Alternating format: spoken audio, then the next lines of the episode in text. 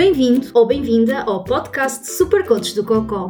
O meu nome é Vera Gomes e tenho colite ulcerosa. Por aqui falo sobre o karma de conviver com as doenças inflamatórias do intestino e de aventuras que nos fazem chegar a velhinhos com histórias para contar que começam por foda-se, houve uma vez. O importante é quebrar alguns tabus e soltar algumas gargalhadas. Gil Vicente dizia a rir se corrigem costumes e eu acrescento, a rir custa muito menos. Percebemos um bocadinho melhor como se chega a um medicamento, vamos pôr as mãos na massa e falar sobre os tratamentos que existem, que passaram todas as fases dos ensaios clínicos com sucesso, ou seja, aqueles tratamentos que provaram segurança e eficácia acima de um placebo, que nem aquece nem arrefece, não faz nada, ou de outros tratamentos existentes. Coisas importantes a saberes antes de pormos a mão na massa é que não se sabe até ao momento exatamente o que causa uma doença inflamatória no intestino e que eu já falei no episódio número 1 deste podcast. Enquanto esta grande questão não for respondida e não ganharmos assim o euro milhões das doenças inflamatórias do intestino, não se conseguirá ter uma cura. O que é que isto significa? Significa que a medicação existente para o tratamento do crono ou da colite ulcerosa ou outra doença inflamatória do intestino serve para gerir sintomas, controlar a doença e colocá-la em remissão, assim tipo sossegadita a dormir. Importante saber que, na grande maioria dos casos, a medicação tem efeito na redução da inflamação e, com isso, os sintomas também se reduzem e podem até desaparecer na totalidade. Ou seja, os sintomas, pelo menos aqueles que tu vês e que sentes todos os dias, tendem a desaparecer conforme a inflamação também vai reduzindo. Nos casos em que a medicação não consegue controlar a doença, ou seja, reduzir a inflamação e trazer maior qualidade de vida às pessoas com este tipo de doenças, então há sempre a hipótese de cirurgia para retirar todo o intestino grosso ou parte do intestino afetado, quer seja do grosso ou do delgado. Mas sobre cirurgia falaremos num outro episódio. Todas as decisões feitas no âmbito do tratamento e acompanhamento de uma pessoa com cronocolite ulcerosa é sempre feito com base numa análise de benefício versus risco. Ou seja, se o risco for superior ao benefício, está-se quieto. Não se faz nada, o médico especialista nem sequer vai considerar propor-te esse caminho a seguir. Agora, algo também a manteres bem presente é que a decisão de que medicamento usar ou em que dose, por quanto tempo, é muito complicada e muito complexa e por isso deve ser deixada para quem sabe. Todo o paciente e todas as situações são diferentes. As decisões acerca do tratamento a seguir têm por base que é um tratamento feito sob medida para aquela pessoa, tendo em conta todas as circunstâncias e aspectos clínicos daquela pessoa. Como deves calcular? Isto envolve ter em consideração coisas tipo a probabilidade de melhorias com o tratamento e possíveis riscos adversos da terapia que vai fazer. Sim, porque riscos de ter efeitos secundários há sempre. Há sempre. O médico especialista sabe o que fazer para reduzir os riscos deles acontecerem e, caso aconteçam, como te proteger da melhor forma. Agora, isto não significa que não tenhas um papel ativo nisto. E passa muito por fazer perguntas ao médico especialista durante a consulta. Portanto, pega lá no papel e na caneta. Vamos esperar aqui dois segundos para buscar o papel e a caneta e para notares alguns exemplos que irei dar em seguida de perguntas que podes e deves fazer. Ora, vamos lá então. Que perguntas é que deves então colocar ao médico: Este medicamento é suposto controlar a minha doença ou manter a minha remissão? Quais são os benefícios que posso esperar deste medicamento?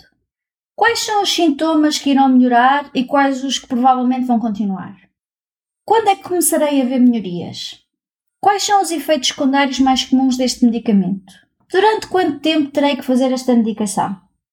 Agora que chegaste até aqui, que já tens uma lista de perguntas para esclareceres com o teu médico para o teu caso, vamos então entrar nas drogas. O que é que tens que saber? tens que saber que existem cinco tipos diferentes de medicamentos usados no tratamento para as doenças inflamatórias do intestino em geral. Podem ser usados isoladamente, só um, ou em forma assim de um coquetel com chapéuzinho e tudo. A escolha do tipo de medicamento, se é usado em conjunto com outros ou não, depende sempre do quadro clínico em que tu estejas. E depende sempre da tua situação e pode até alterar ao longo do tempo. Ou seja, a escolha do medicamento, se é usado sozinho ou com outros, depende do quão na merda tu estás. E é esta uma das razões que duas pessoas com a mesma doença podem ter tratamentos diferentes. Ou há tipos de medicamentos que são usados no tratamento de uma doença inflamatória do intestino e não noutra. Queres um exemplo? Antibióticos. Antibióticos raramente são usados para o tratamento da colite ulcerosa, porque na colite não parece ter um grande benefício a utilização deste tipo de medicamento. Contudo, em pessoas com Crohn, os antibióticos são usados com regularidade para reduzir dor e reduzir o risco de infecção quando, por exemplo, há complicações como as fístulas e os abscessos. Mas vamos lá aos 5 tipos de medicamentos usados para tratamentos. Então, todos os tipos de medicamentos que irei mencionar não consegues comprar sem receita médica, nem tampouco te deves automedicar, parar ou recomeçar qualquer um destes tratamentos sem que tenha sido o médico a dizer-te para o fazeres e como o deves fazer. Também, todos os nomes de medicamentos e princípios ativos que irei mencionar servem apenas como exemplos. Ninguém me pagou para os mencionar, nem isto é um podcast para fazer publicidade a isto ou aquilo. Vamos lá então aos diferentes tipos de medicamentos. Então, temos os medicamentos com, e deixa-me ver se consigo dizer isto como deve ser, mesalazina. Estes medicamentos, também conhecidos por 5-asa, têm uma estrutura química similar, por exemplo, à da aspirina, só que têm propriedades medicinais um bocadinho diferentes. Ao contrário da aspirina, os 5-asa não são medicamentos que reduzem a dor, mas têm efeitos anti-inflamatórios, especificamente no sistema gastrointestinal. Ou seja, não tomas uns 5-asa para tratar uma inflamação no joelho, porque estes medicamentos são específicos para uma inflamação no intestino. Percebes? Alguns exemplos de 5-asa que tenho a certeza que pelo menos já ouviste falar. Salofalc, Pentasa, Salazopirina. Noutro patamar temos os esteroides. Não aqueles que a malta faz no ginásio para se tornar assim um armário, não é? Até porque os esteroides usados no tratamento do Crohn ou da colite ulcerosa têm o efeito oposto dos esteroides usados pela malta do músculo. É que em vez de fazerem o músculo crescer, pelo contrário, os esteroides usados nas doenças inflamatórias do intestino têm como efeito secundário perda muscular. Estes esteroides, para as doenças inflamatórias do intestino que eu estou a falar, normalmente são conhecidos por cortisona. Este tipo de medicamento é usado há muitos anos para tratar doenças inflamatórias no intestino. Por norma, atuam bastante depressa e podem ser usados praticamente em todos os tipos de doenças inflamatórias do intestino. Existe um grande leque de esteroides disponíveis e quase todos têm uma ação similar no tratamento das doenças inflamatórias do intestino, com exceção, e agora mais uma vez vamos lá ver se eu consigo dizer este nome como deve ser, da budesonida. Alguns exemplos de esteroides usados e um extremamente conhecido, creio que todos nós, é a prednisona, que é vendida com diferentes nomes comerciais e que todos, pelo menos uma vez na vida, já nos cruzamos com ela e conhecemos bastante bem uh, um, alguns dos efeitos secundários, não é? Como ficar assim com a cara redonda, não é? O efeito lua cheia e uns quilinhos a mais no lombo. Eu um dia talvez vos conte a minha experiência com este tipo de medicamento. Depois, depois há os antibióticos que já referi, que são usados no tratamento do Crohn, mas nem tanto no caso da colite ulcerosa, ok?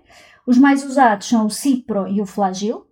E depois temos uma categoria que, por norma, toda a gente treme, uh, sempre que ouve, que são os medicamentos imunossupressores. Eu falo por mim que a primeira vez que me falaram uh, de imunossupressores, e confesso, por ignorância pura, reconheço, uh, recusei e achei que ia passar a vida doente e a viver numa bolha Nada disso. Garantiu que tomo imunossupressores há 6 anos e se soubesse o que sei hoje, teria aceito ter começado mais cedo. Este tipo de medicamentos suprime uma parte da resposta do sistema imunitário e isto pode ser benéfico no tratamento das doenças inflamatórias do intestino, porque as próprias doenças inflamatórias do intestino acontecem porque há um sistema imunitário em modo João Baião, dia e noite, e depois ter snifado um quilo de coca e começa a disparar para tudo quanto é lado. Os imunossupressores mais usados no tratamento da doença inflamatória do intestino são a aziotropina, o metotrexato, a mercaptapurina e a ciclosporina. Depois de dizer isto, juro que admiro ainda mais os médicos, enfermeiros e farmacêuticos que dizem isto de uma assentada e sem a língua se enrolar toda. Outra categoria de medicamentos que está ligado também aos imunossupressores são os tratamentos biológicos. E não, não, tu que me ouves, isto não são tratamentos biológicos, não se chamam biológicos porque assim coisa tipo agricultura biológica. Chamam-se biológicos porque este tipo de terapias, ao contrário dos restantes tipos de medicamentos que são feitos em laboratório, estes biológicos são feitos com organismos vivos, ou podem ser feitos com organismos vivos, como bactérias, leveduras e até mesmo tecidos e células de mamíferos. Por isso, se andas a dar nos biológicos, andas muito provavelmente a levar com partes de ratinhos em ti, Portanto, não te admires se começares a olhar para o queijo assim como uma coisa magnífica e definitivamente a comeres. Não és tu, é o ratinho que há em ti. Brincadeiras à parte, os biológicos são uma coisa tipo tiro de precisão. Em vez de andar a atirar tudo a eito, atira especificamente contra um alvo e voilá! O que se espera é que com este tratamento de precisão também se consiga reduzir o risco de efeitos secundários possíveis quando comparados, por exemplo, com as restantes terapias. Medicamentos que fazem parte destes mundos biológicos, medicamentos com nomes comerciais como Remicade, Umir, Stellar ou Entivio, entre outros. Uma coisa que deves saber e que está relacionada com, com os biológicos é que este tipo de medicamentos é extremamente caro. E quando eu digo caro, digo mesmo muito caro. Só para teres uma ideia, uma dose de Stellara, uma injeçãozinha pequenina, assim de 90mg, custa perto de 3 mil euros. E é por isso que a ciência, a investigação clínica, continua a existir. Também para que os medicamentos sejam mais acessíveis e um custo mais uh, simpático. Em Portugal, isto implica um custo muito grande para o Serviço Nacional de Saúde, porque os biológicos são comparticipados a 100% pelo SNS. Noutros países em que o sistema de saúde é diferente, implica que o próprio doente ou tem um seguro de saúde que cobra a despesa ou tem que pagar tudo do seu bolso. E como deves calcular? Quantas pessoas é que conheces que conseguem pagar 3 mil euros dois em dois meses para receber uma dose de um medicamento? Fruto desta contínua investigação clínica e das inúmeras pessoas que voluntariamente participaram nos ensaios clínicos, conseguiu-se criar este tipo de medicamento totalmente em laboratório com moléculas sintetizadas.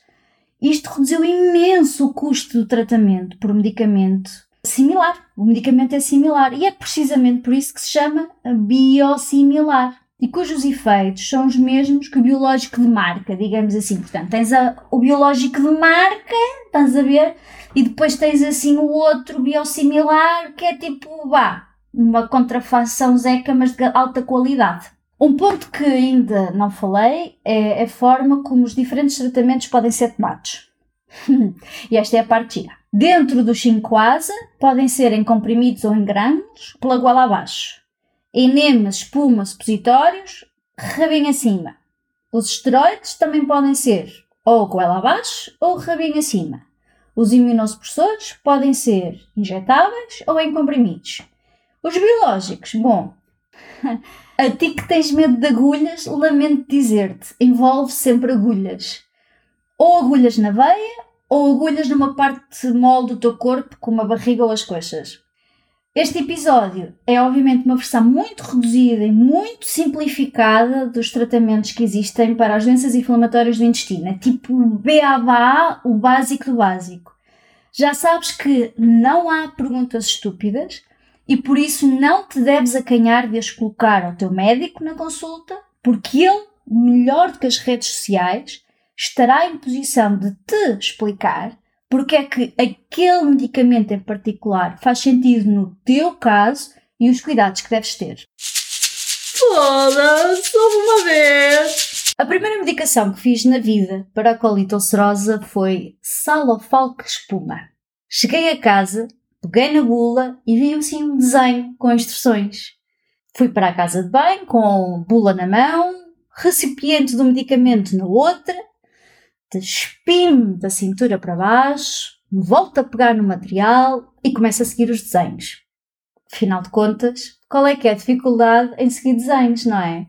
Aliás, até estava extremamente espantada como o quão simples e claras eram as instruções em desenhos. Portanto, bula na mão esquerda, frasco da espuma na mão direita, sigo as instruções. Pé direito em cima do tampo da sanita, mão direita enfia aquela palhinha, não é? Aquele tubinho na ponta do frasco da espuma, rabo acima, dedo no botão e puf, largo, largo, largo assim, de uma vez, rápido e sem qualquer sombra de hesitação.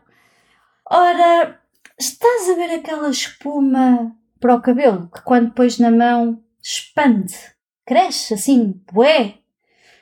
Pois, nessa minha primeira vez, descobri, porque não li, como é óbvio, só vi os desenhos, que a espuma retal tem exatamente o mesmo comportamento. Expande, cresce, assim, ué. E como eu larguei o botão rápido e aquilo entrou tudo o que era, não é? Todo o produto ao mesmo tempo, cresceu. E cresceu muito. E muito rápido. E ué. E depois tens que aguentar, não é? Tens que aguentar aquilo tudo dentro do rabo, não é? E por isso eu acabei de rabo ao léu a apertar as nádegas com as mãos enquanto andava pela casa aos saltinhos a gritar: Ai o meu rabinho! Ai o meu rabinho! Hoje. Se gostaste do que ouviste ou achaste interessante, se esboçaste um sorriso ou soltaste uma gargalhada, então está na hora de seguir os desígnios do Buda e visita o blog e que Buda do Cocó esteja contigo.